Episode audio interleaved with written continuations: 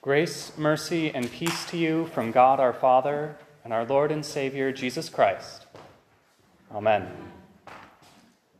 For the days will come upon you, when your enemies will set up a barricade around you, and surround you, and hem you in on every side, and tear you down to the ground, you and your children within you.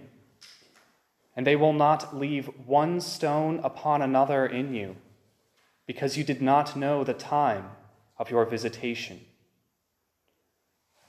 These are words of condemnation, prophetic words of judgment that Jesus speaks against Jerusalem. Jerusalem, the city of God's chosen people, will fall. It will be razed. Not even one stone will be left upon another. Not even the children will be spared. It will not be a peaceful death. It will be violent, bloody, and painful. Jerusalem will be surrounded with no hope of rescue. It won't be some heroic last stand. There will be no stories written of the heroes of Jerusalem. It will be a slaughter at the hands of unclean men. The last legacy of God's beloved city will be cruelty and death. These are harsh words and a harsher judgment. What has the city done to bring the wrath of God upon it? What has made him turn in judgment upon his beloved city? It is because Israel has rejected the law of the Lord. God says through Jeremiah, "I have paid attention and listened, but they have not spoken rightly. No man relents of his evil, saying, 'What have I done?'" Israel has turned her back on God. Each man turns to his own way, does what is right in his own eyes, rather than what is right in the eyes of God. They have refused to repent, refused to turn from their wicked ways and back to God. There is no regret for the things that they have done. There is only joy at sin, exaltation at evil, pride where there should be humble repentance. Even in the midst of these sins, the people still say, "We are wise, and the law of the Lord is with us." The people say, "We have the words of the Lord. We have the worship. We have the bloody sacrifices. Surely that means we must be righteous." But God says, "Behold, the lying pen of the scribes has made it into a lie." The people claim to have the word of the Lord, but the scribes and leaders of the people have twisted it, claiming that God's word justifies evil. They call good evil and evil good. These scribes are false prophets, misleading the people of Israel. But the true prophet, Jeremiah, says, "They have healed the wound of my people lightly, saying, 'Peace, peace,' when there is no peace." The false prophets say, "Peace, peace," nothing but meaningless platitudes. Meaningless, but far from harmless. The false prophets lead the people into thorny pathways and poisonous thickets, claiming, "This is the way of the Lord." Briars and thorns dig into the people, causing deep wounds infected with poison. The people cry out, begging for relief from their wounds, from the pain that they feel. And when those wails reach the false prophet's ears, they drown out the people's cries by saying, "Peace, peace." And the people listen. They hear the easy words of the false prophets. It is painful to clean out a wound. It is painful to bring sins into the light. And so, lulled by those same meaningless platitudes, the people ignore their abuse. Their wounds fester. They ignore the rot gangrene, and sepsis as sin eats away at them. With lightly bandaged wounds, the people say together with the false prophets, "Peace, peace. This violence is peace. This rot, it's natural. This pain, it's actually pleasure. This suffering is healthy. I am better for my mutilation." Peace, peace is far easier to hear than judgment. Ignoring sin is far easier than calling it out by name. But easy is not harmless. Every sin dismissed is another gash in your soul. Every grudge you've borne, every hatred you thought was justified, every lustful thought and jealous word you've spoken is another home for rot, gangrene, and sepsis. Call it what you will. Say peace, peace all you want. Sin is still sin. And no matter how much you declare peace, peace, that sin, that wound will fester. And that sin is what God hates. God hates the rot that sits beneath your useless bandages. Sin is opposed to God. It is a stain on his beautiful creation, a spot of mildew on this wondrous tapestry that he has woven. To live sinfully is to reject God. The law of God is not some arbitrary list of rules made up by a maniacal deity to torture us. It is who God is. Do not commit adultery, God says, for I am faithful. Do not murder, for I am the author of life. So as my people, this is who you are too. Do not speak falsely, because my people tell the truth. Do not steal, for I have given each man his own. And every time we ignore this law, we spit in the face of our Creator and say, "We are not your people. You are not our God." And so the wrath of God must come. God must judge sin. He must judge rebellious creatures who live in filthy bandages and follow false prophets. His wrath for sin is a necessity. God's judgment must fall on a noxious, decaying world full of grudges, hatred, lust, and jealousy. It must devote them to utter destruction. But Jesus, facing towards Jerusalem, knowing the judgment that is to come upon God's beloved city, weeps. He weeps for that judgment to come. He weeps for the violence that will be wrought against the city. Why? Why shed vain tears for a judgment that must come? Why weep over a city that deserves what's coming to it? Yes, God's wrath must come, but God is far from merciless. He is slow to anger, abounding in steadfast love. God is full of mercy, full of love, full of care for his people, longing for his beloved city to return to him.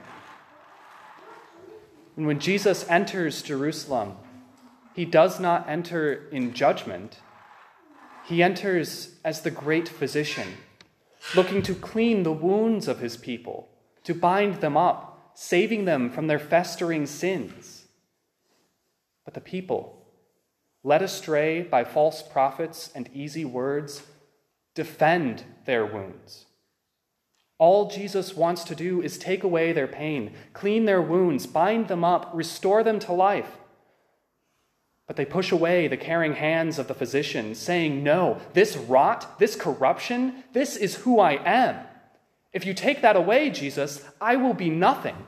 Stay back. This grudge I hold is mine. This hatred defines who I am. This lust and jealousy are part of my identity. You can't take that from me." But even in the face of this stubbornness, in the face of this rejection, Jesus continues to teach. He continues admonishing the people, saying, "Look, here is a healing balm.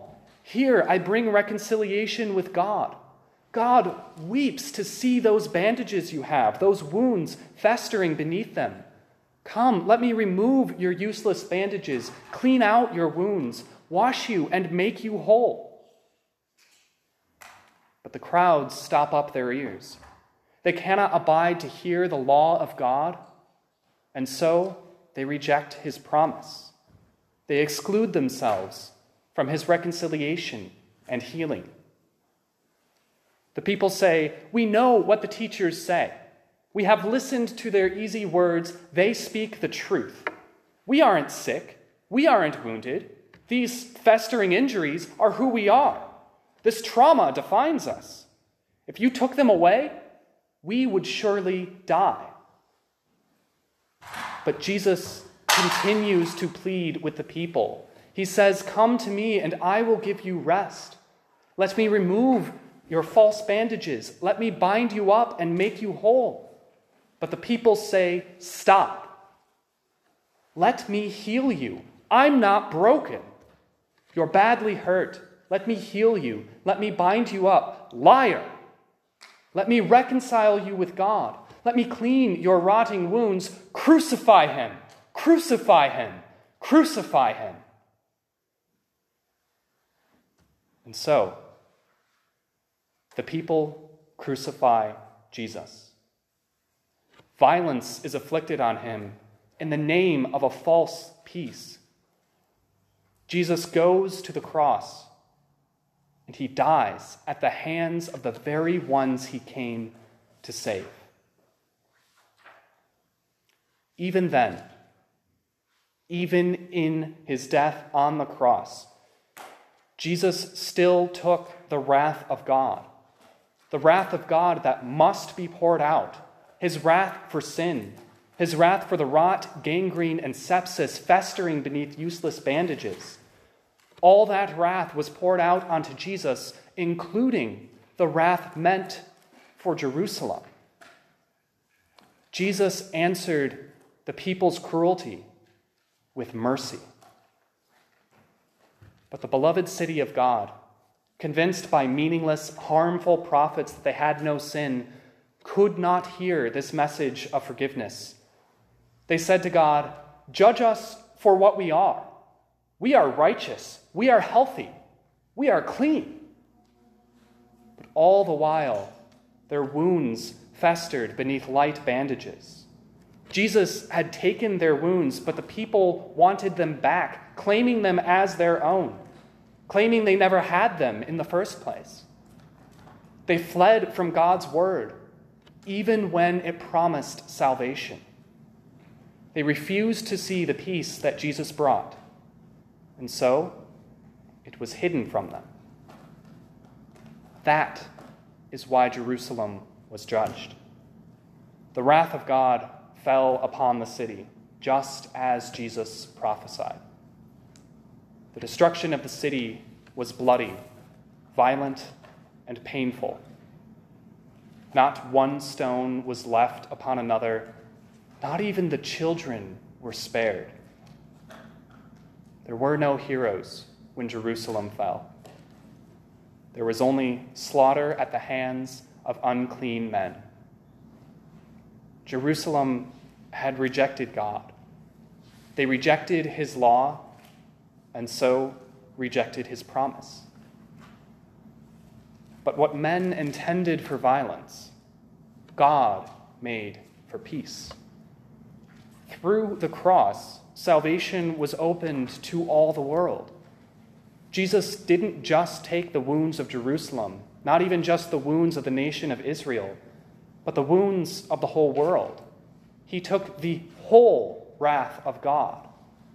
His wrath for every grudge you've borne, for every falsely justified hatred, for every lustful thought and jealous word you've spoken, every festering wound you've hidden under false bandages, he takes to the cross and dies with them. Where the people once said of their wounds, "I am better for this mutilation," you can now say, "I am better for his mutilation." Jesus, the great physician, brings healing balm. He removes your light bandages. He cleans out the rot and corruption, applies antiseptic, binding you up, with clean bandages and making you whole. All the while, he takes the pain of those wounds into himself and is buried with them. Rot, gangrene, and sepsis are not who you are. Those wounds do not define you.